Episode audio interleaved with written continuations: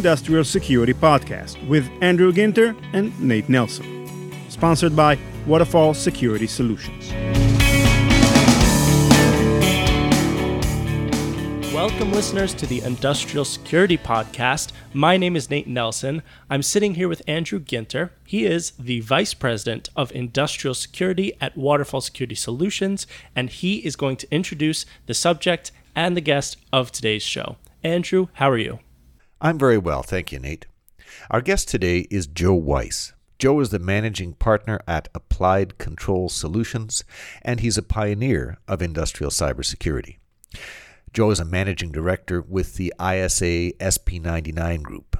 SP99 develops the well known IEC 62443 series of industrial security standards, and Joe was part of the beginning of the industrial security field in the early days at EPRI, the Electric Power Research Institute. Joe has written widely, he's spoken widely on industrial security, so it's great to have him on the podcast.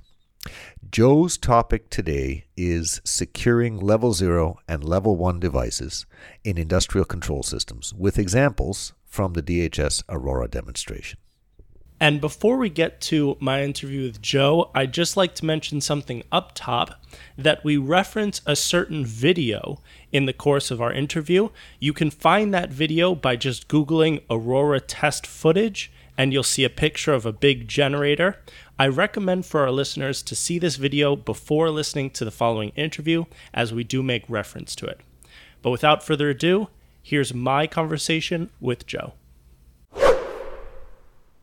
Joe, before we get into the crux of our interview today, I'd like to ask first a technical question. Um, what do protective relays do, and what are they good for? Okay, protective relays are there to sense uh, out of uh, range conditions, whether it's voltage, current, frequency, and what they do then is they act like circuit breakers in your house. They basically open up and interrupt the flow of electricity. And they will be for different things. They could be for motor protection. They could be for line protection. There's a whole slew of them. So, Nate, let me add to that very briefly. What Joe didn't say is that in the modern world, these protective relays are computers. Computers that are electrically connected to physical sensors in the power grid. Their job is to sense fault conditions and trip a breaker to prevent damage to equipment. Um, you know, the, the, the cyber connection here is that if you tamper with the relays, you've impaired the ability of the system to protect equipment. And the next time there's a fault, like, I don't know, a lightning strike, you risk equipment damage. What was the 2007 Idaho National Labs Aurora generator test? The test was to show that you could use cyber to cause physical kinetic damage. And the way they were going to do that is to use something that's known to all, or should be known to all, basically electrical engineers, that you never restart alternating current equipment out of phase with the electric grid. And so what Aurora was, was simply to remotely open a breaker, which is where the cyber comes in, and then reclose it out of phase. So your sine waves are out of phase.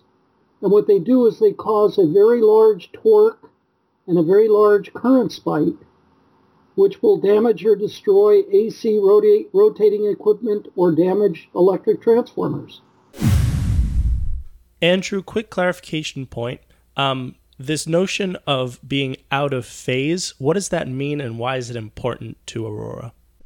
Well, when we're thinking about the the power grid, we're looking at alternating current, and you know, if you remember from your high school, uh, you know, science classes, alternating current, you know, looks if you if you look at the the voltage and the the current flow, they look like a sine wave. It goes up and down. Now, the, the you know the electrons move out and then they come back, and they they they, they do this back and forth, and you know, um, what happens is if you've got you've got an engine that's rotating or a tur- uh, uh, uh a generator that's rotating, it's rotating in time with the current.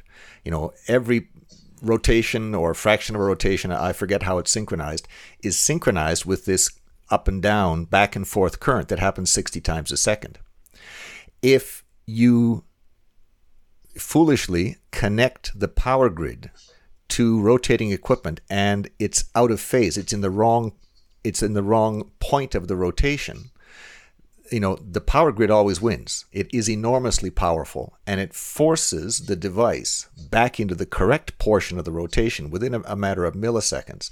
This is the torque that that uh, Joe was talking about. It puts enormous force on the on the device. You risk physically bending or damaging or breaking parts of the device, and it, it forces enormous current you know number of electrons through your uh, the the conductors in the device, and you risk heating it up and you know burning out insulation and, and nasty stuff like this. So this is why you know the, having large rotating equipment like these these big generators are like hundred tons, um, having them in the right position when you connect to the grid um, is enormously important.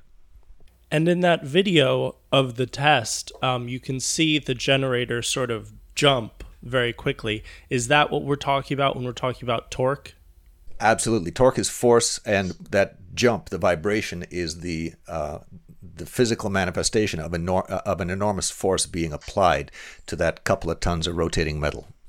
Okay, let's get back to Joe.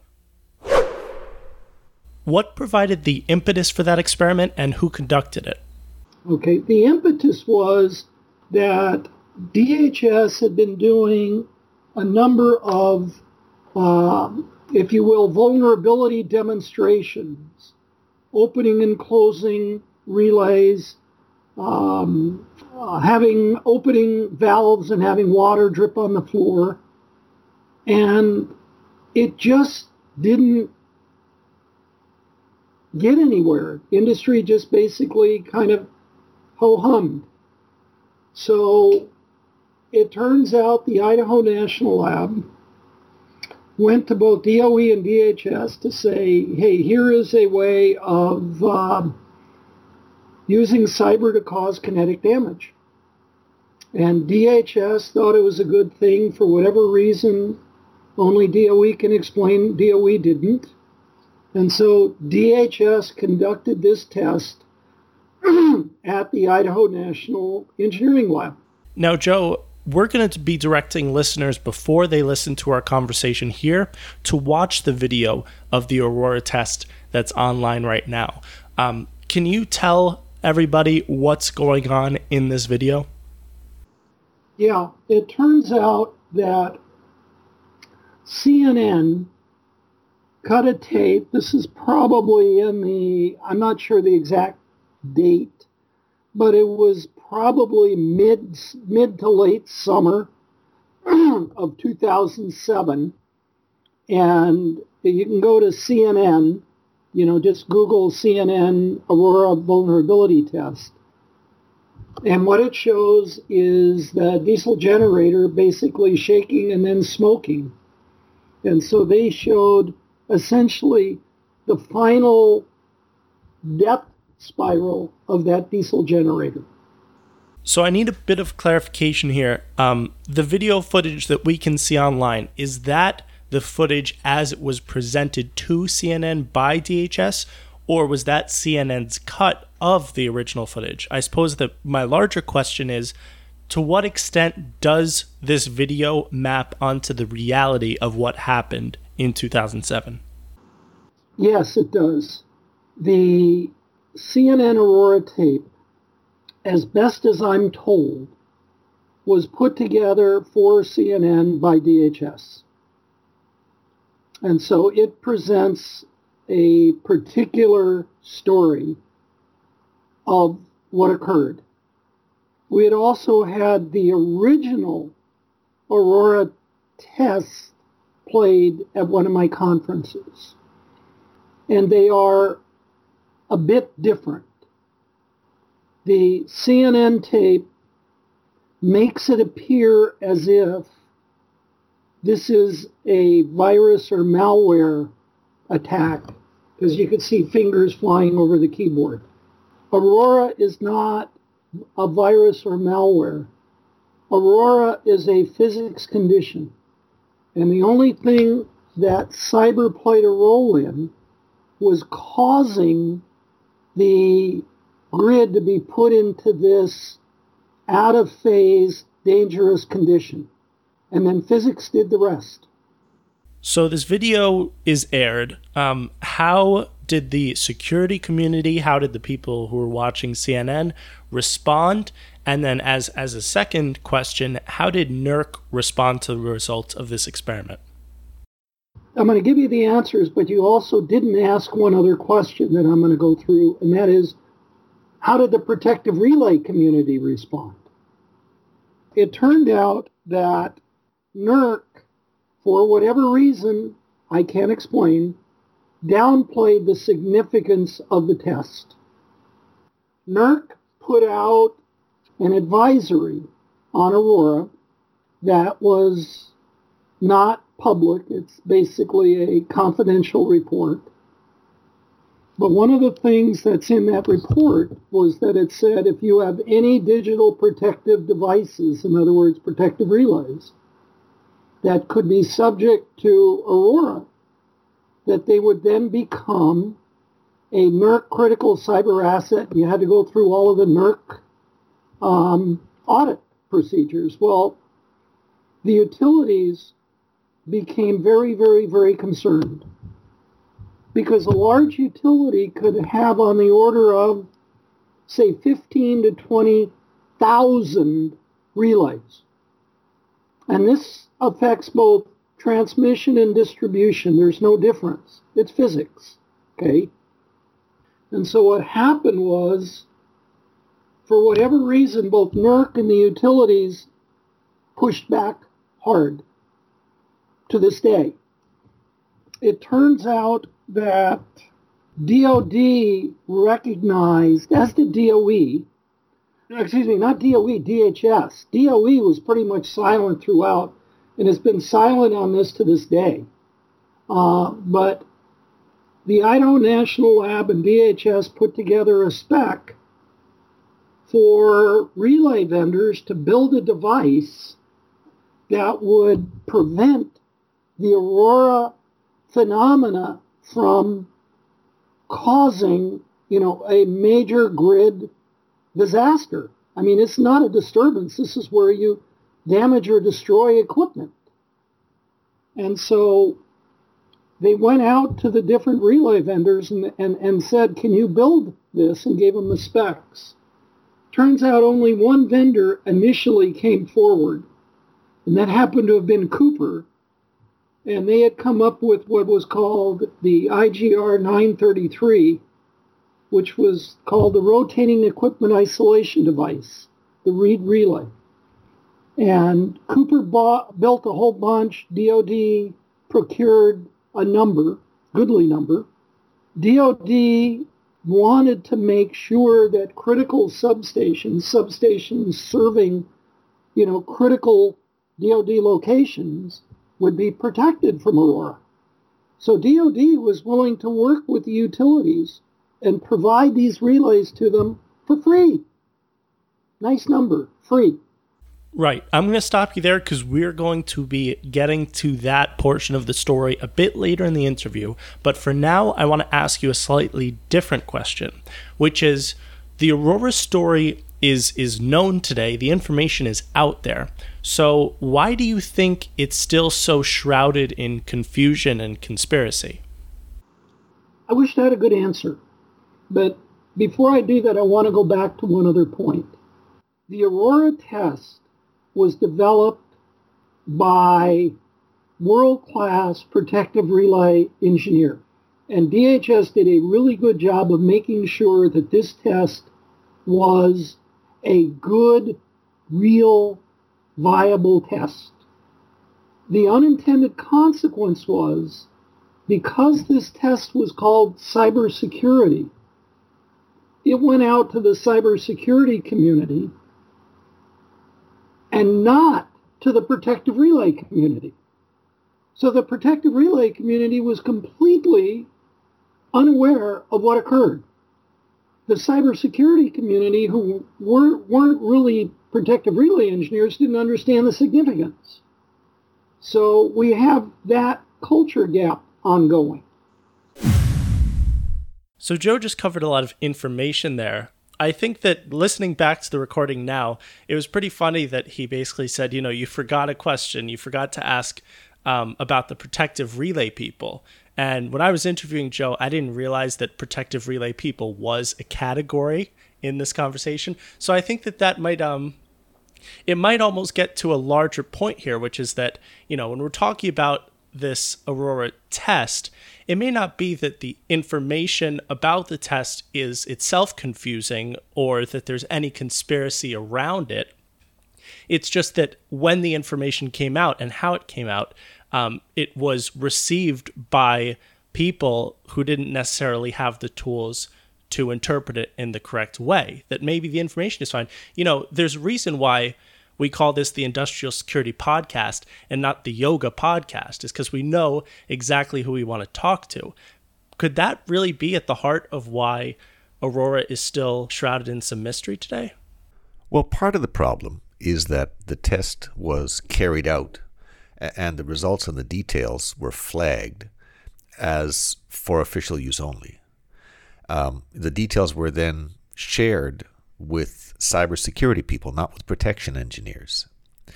And the conclusion, the, you know, the conclusion was that the, the power grid was vulnerable to attack. This conclusion was so new to a lot of people that, that things got confused. I mean, in a in a 2009 Department of Defense document. Now, this is a document that was uh, for public consumption, mind you, not classified, not for official use only. This is a couple of years later. A Department of Defense document says, you know, because of the widespread interest, the Aurora thing moved up the chain of command within the U.S. government very quickly. It moved into the hands of non technical people. When these non technical people provided briefings to even higher level people, they got some of the technical details wrong. And some of those higher level people then started talking to the press, which spread the inaccuracies, and the result was a lot of confusion. It seemed to take years for the information about Aurora to get into the right people's hands. I mean, I remember one of Joe's conferences, I think it was 2015, 2014, 2015, he had the protection engineer speaking. This is the guy who brought the the Aurora problem, the synchronization problem. He brought the problem to the attention of the DHS. This was the engineer speaking. This is the same person who was eventually given the contract by the, the DHS, given the contract to buy and assemble all the equipment and carry out the Aurora test, or the Aurora demonstration, if you prefer he was talking at Joe's conference, and he said it was years later that he was allowed to show the details of Aurora to a room full of protection engineers at a conference on protection engineering. He says that when he put up the circuit diagram for the test, he says the majority of the room leaned forward, put their fingers up, and said, You need another protective relay right there. They could see the problem right away. There was no conspiracy theory in their minds. The problem was obvious to them different groups had very different reactions to Aurora. Okay, now I'd like to take everything we've just discussed and use it to inform what I'm about to ask you, which is what, in your opinion, Joe, is wrong with how we're approaching OT security today? Two things. Number one, what is OT? OT was a term that, as best as I can tell, was coined by Gartner. And it was a term that was meant to address, quote unquote, everything that wasn't IT. But what OT really is, is the networks associated with the control system. You'll notice I didn't say it was the control systems. It was not the turbines, the pumps, the valves, the relays. It was the networks for all of those. So what happened was this IT-OT convergence that you keep hearing about are different forms of networks. And what's who's defining what as being IT and who's defining what as being OT. The actual turbines, pumps, valves, heat exchangers, compressors, relays, you name it, sensors, are not really OT. They are engineering systems. The people responsible for them, the turbine engineer, the instrument engineer, the manufacturing engineer, the relay engineer, they do not consider themselves to be OT. So our gap is not ITOT. Our gap, which is not only wide but getting wider, not narrower, wider, is networking, whether you're IT or OT, in a sense, versus engineering. And part of the issue is the engineers, you know, the, the if you will, the electrical, mechanical, nuclear engineers have been effectively divorced from the cybersecurity world. And that has to change. Joe made a, a passing reference early on in his answer there. Um, who was Gartner? Well, everyone in the in the IT world knows Gartner. On the industrial side, maybe not. Gartner's an industry analyst. They are the, uh, the the Gartner Group. They are the leading analysts for the IT industry. Um, these are the, the, the people who invented the, the magic quadrant concept to compare vendors of different kinds of products in the IT space. In about 2005, one of their analysts coined the term IT-OT integration. You and I and lots of other people on this podcast have talked a lot about, about IT-OT integration. But to Joe's point, he said that the Gartner Group uh, invented the term operations technology in 2005 in this, in my recollection, in this ITOT prediction that they made. Now, I can't verify that, but I do know that that's about when I started hearing about it. So, so he's probably right. More than a few guests on our show have talked about how, in an increasingly digitally interconnected world, IT and OT, or if we want to call it networking and engineering, have to come together. It sounds like you may have some issue with this line of discourse. Is it that we haven't been doing this the right way, or that the fundamental premise is harmful? No, the, it's kind of a definition issue. And that is, and by the way, this goes all the way from the vendors to the end users. This is not a, an end user problem. This is the same problem in every vendor. Okay. And that is yes, there is more and more, quote unquote, electronic communication between systems. But the building of a pump, a valve, a relay, a sensor is still an engineering issue. It is never going to be an IT issue. Never.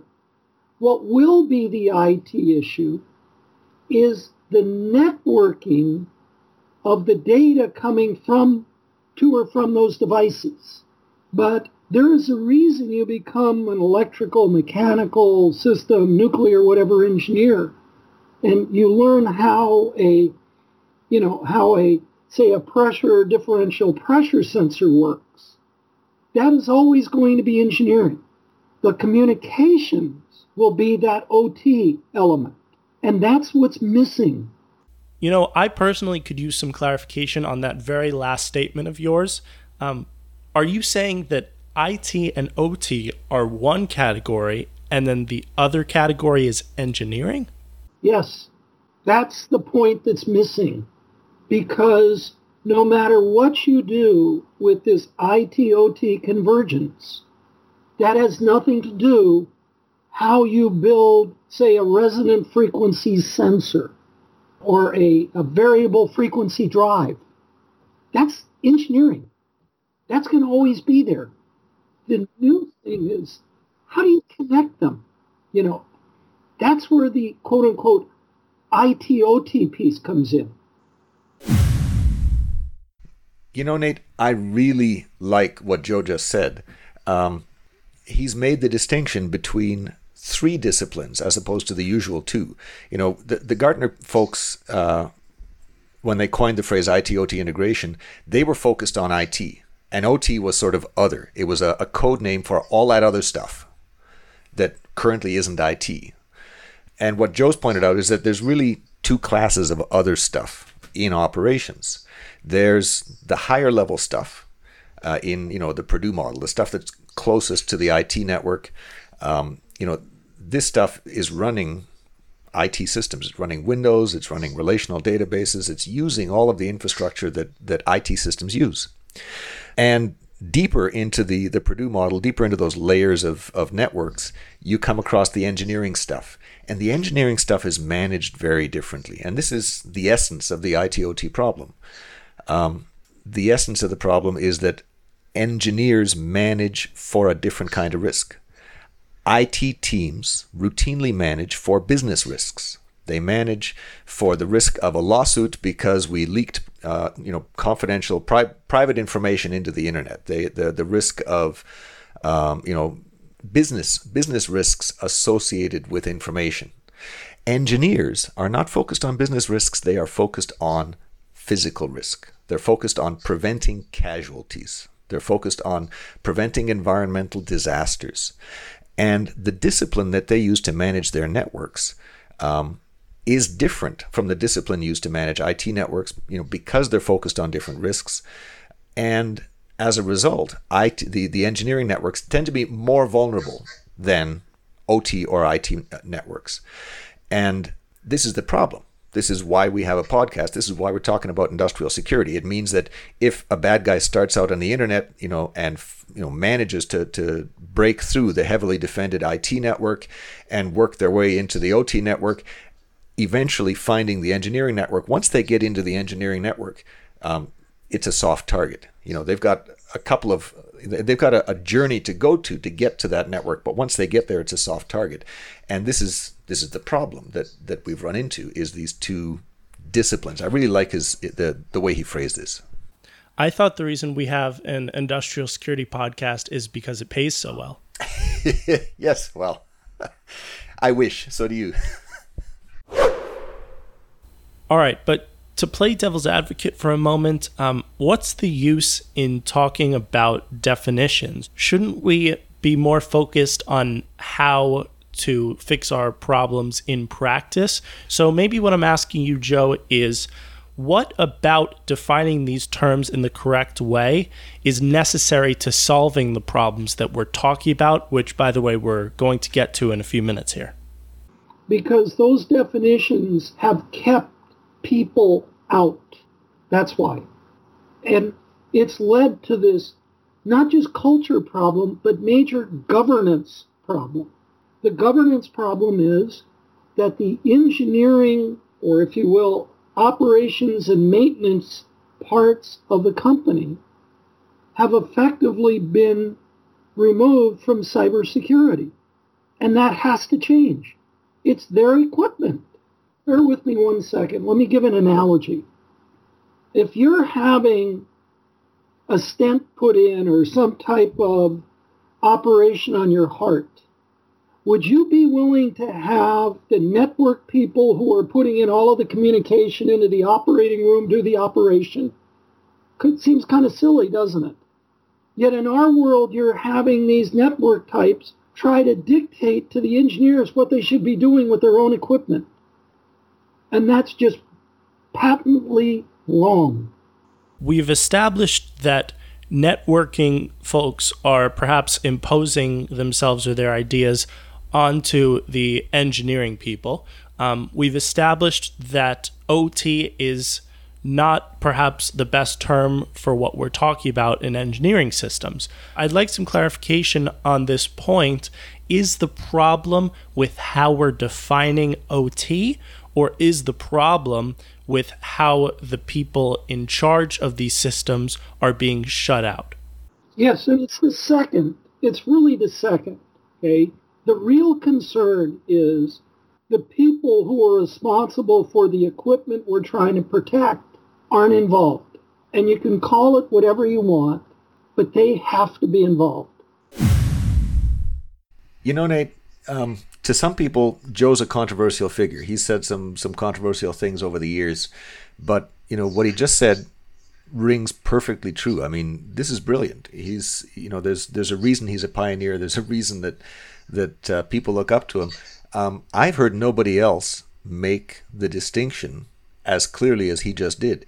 Um, you absolutely have to get the engineers involved and you have to recognize that they're part of the network, however much of it. Wherever you draw the line, and you're going to draw a line, wherever you draw the line between OT and engineering, you got to draw it somewhere and you got to give the engineering piece of it to the engineers. And, you know, you can't you can't draw that line at the very bottom because you know part of the network must be managed to engineering principles. So, um, you know, this is this is brilliant. Great. Now, for my next line of questioning for Joe, I brought it back to the original subject of Aurora. I want us to keep in mind everything he just said as he answers the following. What should the owners and operators of the grid be doing to address the Aurora risk? Should it be more relays, better cyber protections for those relays? Are relays even enough? No, they, Aurora is a funny animal because Aurora, the only thing that makes Aurora cyber is the remote connectivity. Okay? Aurora is a physical phenomenon.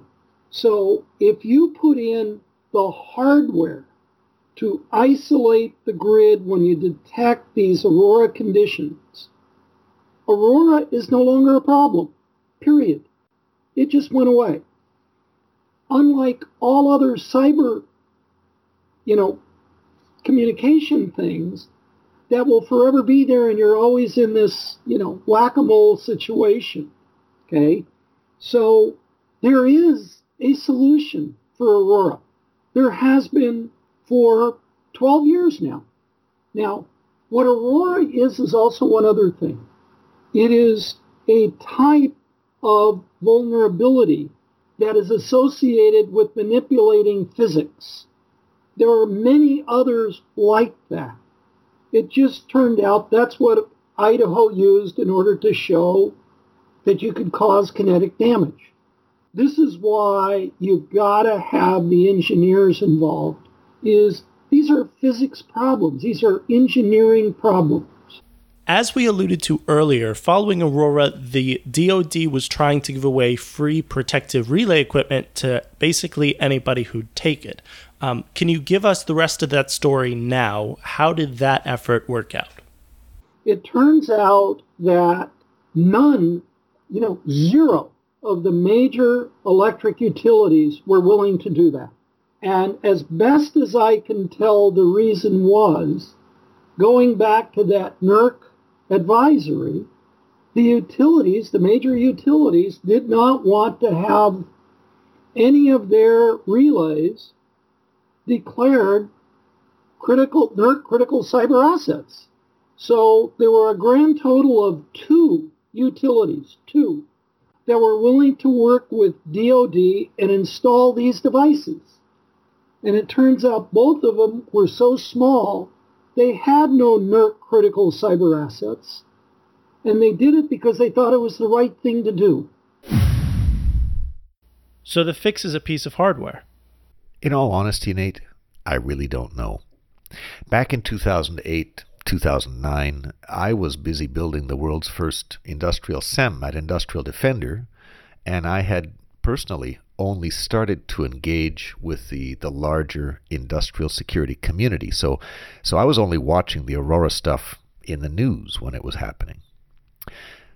Now, the reading that I did to prepare for this podcast, that reading did suggest to me that that some of the utilities took the position that if they strengthened their remote access controls, then the attackers would not be able to log into the substation or the generating equipment.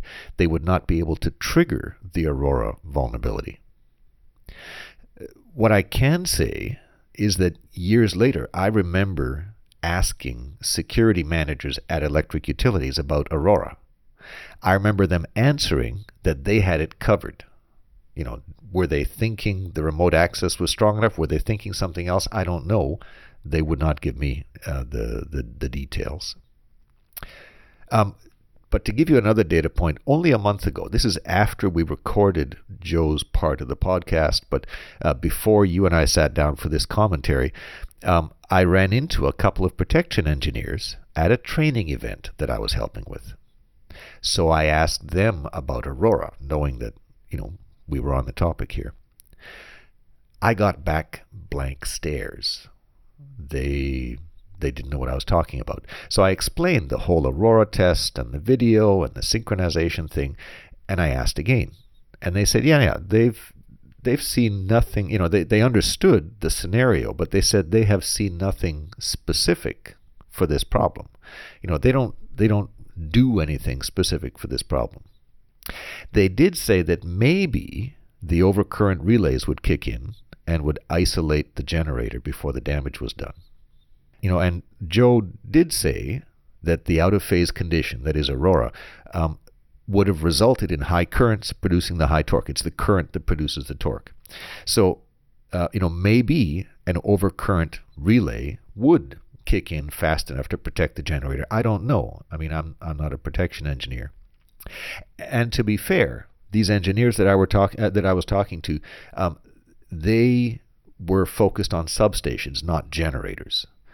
Um, nonetheless, the fact that they had not even heard of the uh, the the scenario, um, you know, is is not a situation that that I would describe as I don't know, comforting. All right, Joe. So I'm a lazy person. Can you give the lazy person's answer to the problems that we're talking about? Could we say that more relays um, might be a quick fix to the Aurora problem?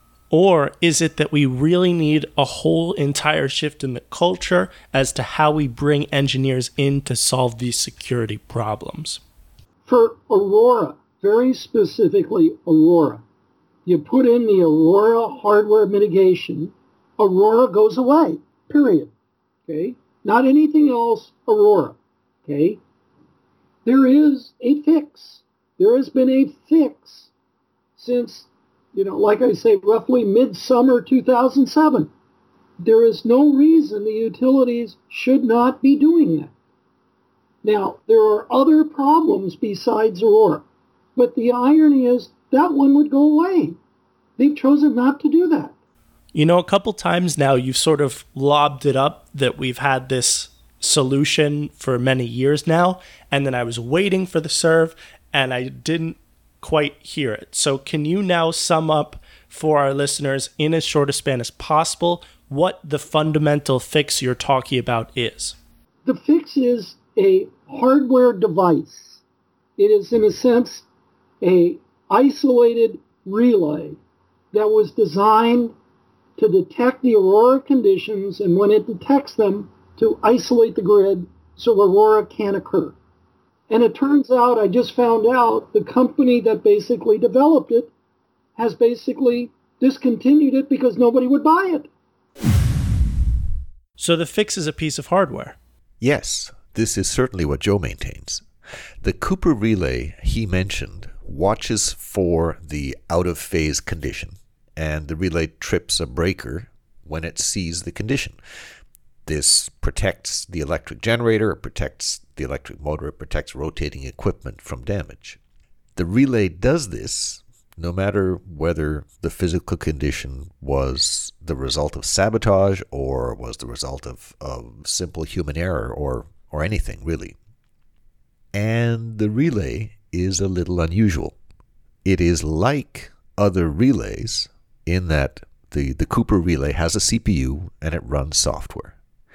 It is unlike other relays in that the Cooper CPU has no communications hardware, no serial ports, no Ethernet port, which means the thing cannot be hacked. Well, at least not hacked remotely. There is no communications mechanism that would let any remote attacker, you know, someone sipping coffee in an office in Iran or North Korea, there's there's no mechanism that would let a remote attacker on the other side of the internet reach into the device and tamper with it. Now, these attackers could still tamper with other stuff in the grid, but if the physical aurora condition was ever detected, the Cooper relay would trip the breaker. Okay, so you're talking about this this hardware not being connected, and I, I imagine even if it's not connected to a network, it is connected to this equipment, which is connected to other equipment, which may be connected to the network. Is there not a causal chain there whereby somehow this technically is quote unquote connected? That's a good question. Um, Joe used the word isolated in two different contexts. He talked about isolating the uh, protective relay from the network, which means not connecting it to a network. Um, he also used the word to mean isolate a generator or an engine from the grid uh, by using the relay to uh, protect that, that physical device from damage. Um, in the second sense of the word, can you isolate things from the grid? Yes. Um, in particular, we're concerned with generators and engines. Generally, in my understanding, there's only one connection between the generator and the grid or between an engine and the grid. And so you put a relay in there, you trip the breaker, and of course, uh, you've isolated that tiny little piece of the grid, which is the power plant or the, the, the site that's using the power from the grid. Um, that's the way that these relays are, are typically used. They're typically not used, in my understanding, or not proposed in the, the mesh of the grid to try and, and isolate large portions of the grid from each other. That that's not really the scenario. The scenario is protecting the generator or the engines. Now that we're here today where we are, can you give us a sense of how protected the grid is at this very moment against the Aurora threat and similar threats? Unprotected. Perhaps you could expand, maybe give us a gradient 1 to 10? Zero. okay. We did a demo at my old conference, I think it was in 2015. It turns out Schweitzer also makes a protective relay called the 751A for A being Aurora. I had a young engineer with absolutely no protective relay experience, and, with, and within hours, he was able to totally compromise the 751A. Within hours. So he was able to turn the Aurora mitigation device into the Aurora initiation device. I was going to say one, one last thing. The Russians, as well as the Chinese, I'm just telling you the ones I know of who know all of this, are well aware of Aurora. What happened in the Ukraine, the Russians, when they cyber attacked the Ukraine in both times, remotely opened the breaker, step one of Aurora. They chose, and I use that word chose, not to reclose those breakers. Chose. That's why the outages were one to six hours and not six months and an act of war. Did I mention that a lot of people considered Joe to be a controversial figure? A grade of zero protection. Zero protection in spite of, literally, I think, billions of dollars spent on cybersecurity in the power grid in the last decade. But if we think about Joe's answer in the right way, to me, it makes sense. What Joe's been taking through this entire interview is an engineering point of view. In the engineering point of view, his answer makes perfect sense. An engineer thinking about protecting a generator from out of phase conditions, that engineer doesn't care if the condition is caused by cyber sabotage or by human error or by anything else. An engineer points at the network diagram and says, You need another relay right there. And you know, the example he followed up with, uh, you know, the junior engineer hacking the Schweitzer, uh, what was it, the 751A? Well, the difference between the Schweitzer Aurora relay and the Cooper Aurora relay is that the Schweitzer relay accepts remote communications, and so it can be hacked remotely. The Cooper does not and cannot. To me, what Joe is calling out here is the essence of his layer zero, layer one argument. I mean, today, protection engineers deploy relays to protect against random problems, you know, lightning strikes or trees blowing onto power lines. You know, I'm thinking about what Joe's just said here.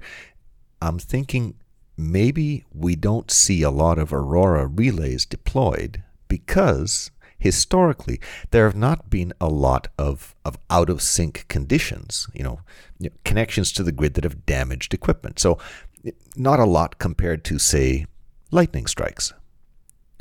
But if I understand him, this is Joe's point. I think he's saying that protection engineers and other engineers, but you know, I think he's saying protection engineers need to get involved in defending against the very nastiest of possible cyber attacks, attacks with unacceptable physical consequences. Today, we generally let the IT guys worry about those attacks. In this sense, I very much agree with Joe. I think protection engineers very much need to get involved with the IT guys. Protection engineers need to start designing physical systems that can prevent the consequences of, let's say, cyber hurricanes, not just physical hurricanes. Protection engineers need to get involved in the very nastiest of cyber stuff as well. Can you explain technically why that makes such a difference, closing and not closing? When you open a relay, all you do is you stop the current, the lights go out. Okay, that's what happened.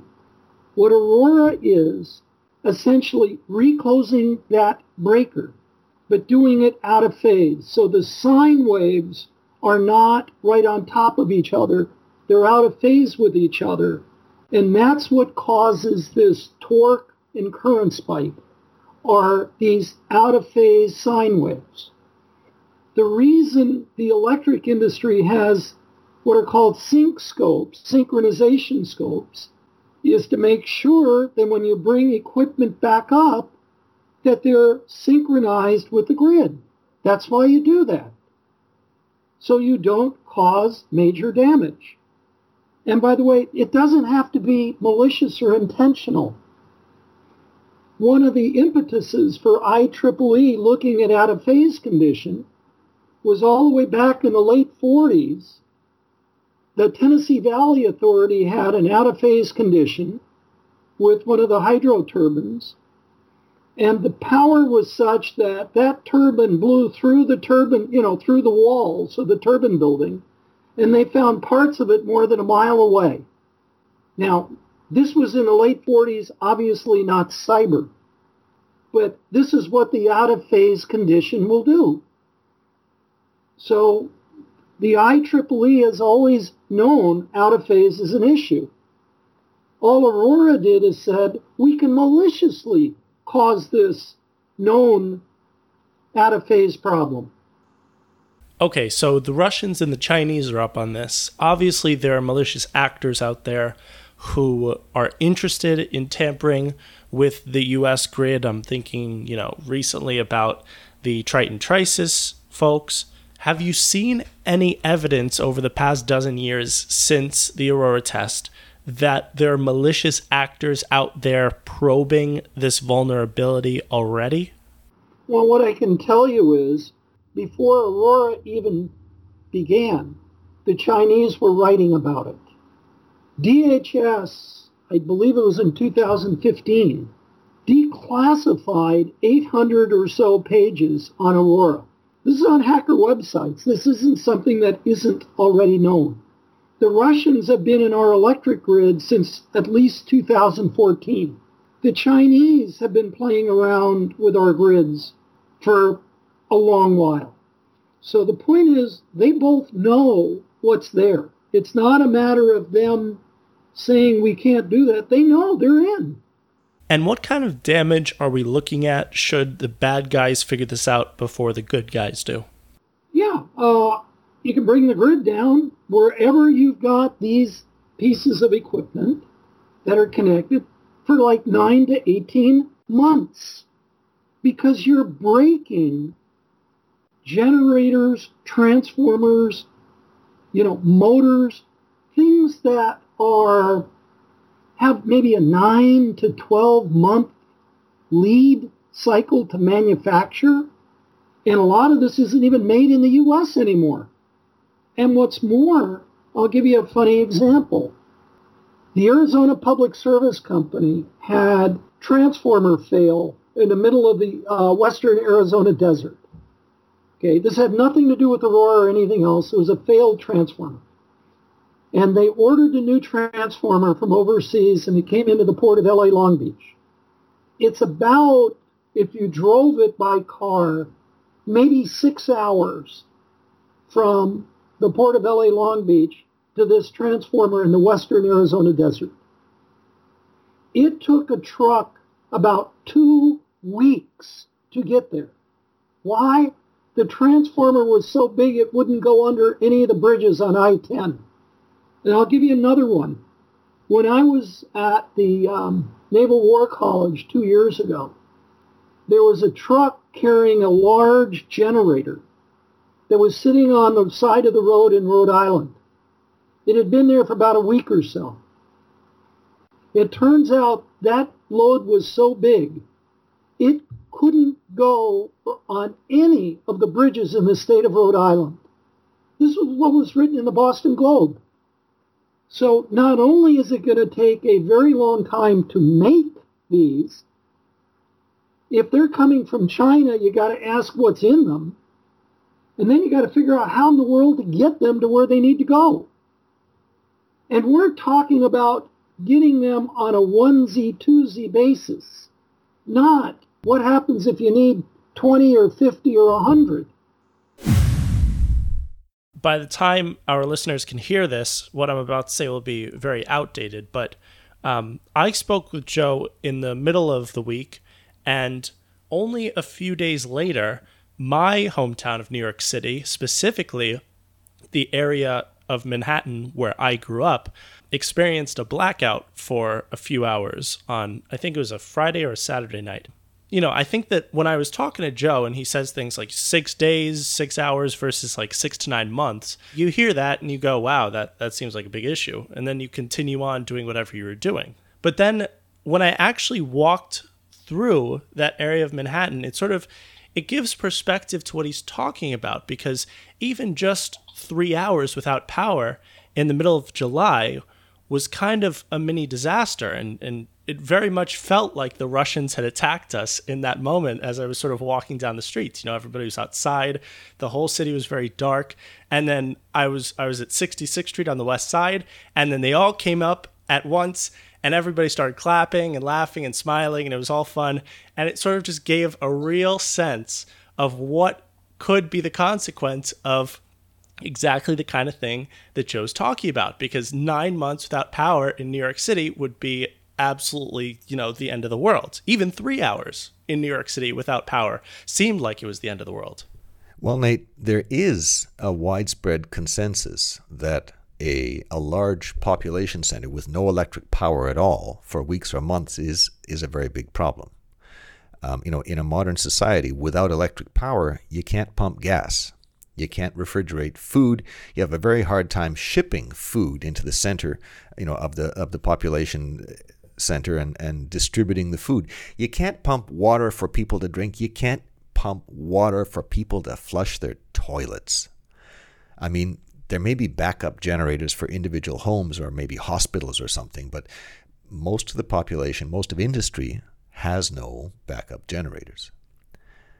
But does everything we've heard today mean that you know we're at imminent risk of a, a, a grid failure apocalypse? Well, experts disagree. You know, like Joe, I very much agree that the grid needs to be better protected. I agree that engineering considerations need to be better represented in our cybersecurity plans going forward. But, but I don't think an apocalypse is just around the corner. What I think is that you know a grid apocalypse kind of attack is too close for comfort. We can never rule out an attack like that. You know, nothing is secure. Uh, security is a continuum, not a binary state. We can always be more secure. We can always be less secure. I think we need to be more secure. Uh, I think that electric utilities, I think the entire industrial security community, we all need to do more and need to do differently than we have been doing in order to defeat a serious attack on the power grid much more reliably than we do now. I think we need, you know, the, the question is not are we secure? The question is partly how secure are we? The real question is how secure should we be? I think we're not there yet. I think we need to be quite a bit more secure than we are now. Joe, the time has come. I'd like now to give you an opportunity for the last word. The control system cybersecurity program first started in 2000 for the electric industry. This is what I was doing at EPRI, Electric Power Research Institute. It was all about trying to keep lights on and water flowing. It was an engineering issue worried about making sure lights stayed on. Well, it is now transformed into not trying to keep lights on. It's now transformed into trying to keep networks up. And that has to change. One of the things that the Ukrainian cyber attack showed is the Ukrainians ran their grids for probably six to nine months after that cyber attack. Manually. No networks. Why they couldn't trust them. We had better figure out how to be able to run our systems without networks. It's almost back to the future. Because if not, we're in a big world of hurt. And the only way that's going to occur is if the engineers become part of this process. And, and here, one last point. How in the world can we be talking about this for the first time in 2019? Isn't that a damning statement? My thoughts on Joe's last words? Well, I'm very happy that we had Joe on the show. IT, OT, engineering. What Joe's ideas suggest to me is this. Think about it. Security in IT networks is focused primarily, not exclusively, but primarily on business risks, privacy lawsuits, fraud prevention, intellectual property theft. To deal with those risks, IT networks protect the information. Security in OT networks is focused primarily on the risk of shutdowns. Um, keep the lights on, keep gasoline coming out of the refinery, keep you know drinking water flowing. OT networks protect the information just like IT does, but uh, the priorities are different. We've all heard this. The priorities on IT networks are CIA, confidentiality, integrity, and availability in that order. The priority on OT networks where downtime is the big risk, the priority is AIC, availability first. We've, we've all heard this. Here's the new bit engineering risk management is focused primarily on preventing unacceptable physical consequences. Plant downtime is the least consequential of those unacceptable consequences. Engineers have much bigger fish to fry. Preventing equipment damage, is a higher priority. Preventing worker casualties is an even higher priority. Preventing public safety threats and environmental disasters is the highest priority. The engineering discipline, the engineering perspective is not about protecting information, it's about protecting physical operations. Protecting operations from information because all information can encode attacks. The tricky bit is this physical downtime for an industrial process or for you know a power plant is also a physical outcome, isn't it? So where do we draw the line between engineering and OT? That's a very important question. But I did not know to ask that question before I heard Joe speaking here on the podcast. So um, thank you, Joe. And thank you, Nate, for interviewing Joe. Well, that brings us to the end of this podcast. I'd like to thank Joe Weiss for sitting down with me, and I'd like to thank you, Andrew, for sitting down with me. My pleasure. I'll uh, catch you later, Nate. This has been, once again, the Industrial Security Podcast. I'll see you all next time.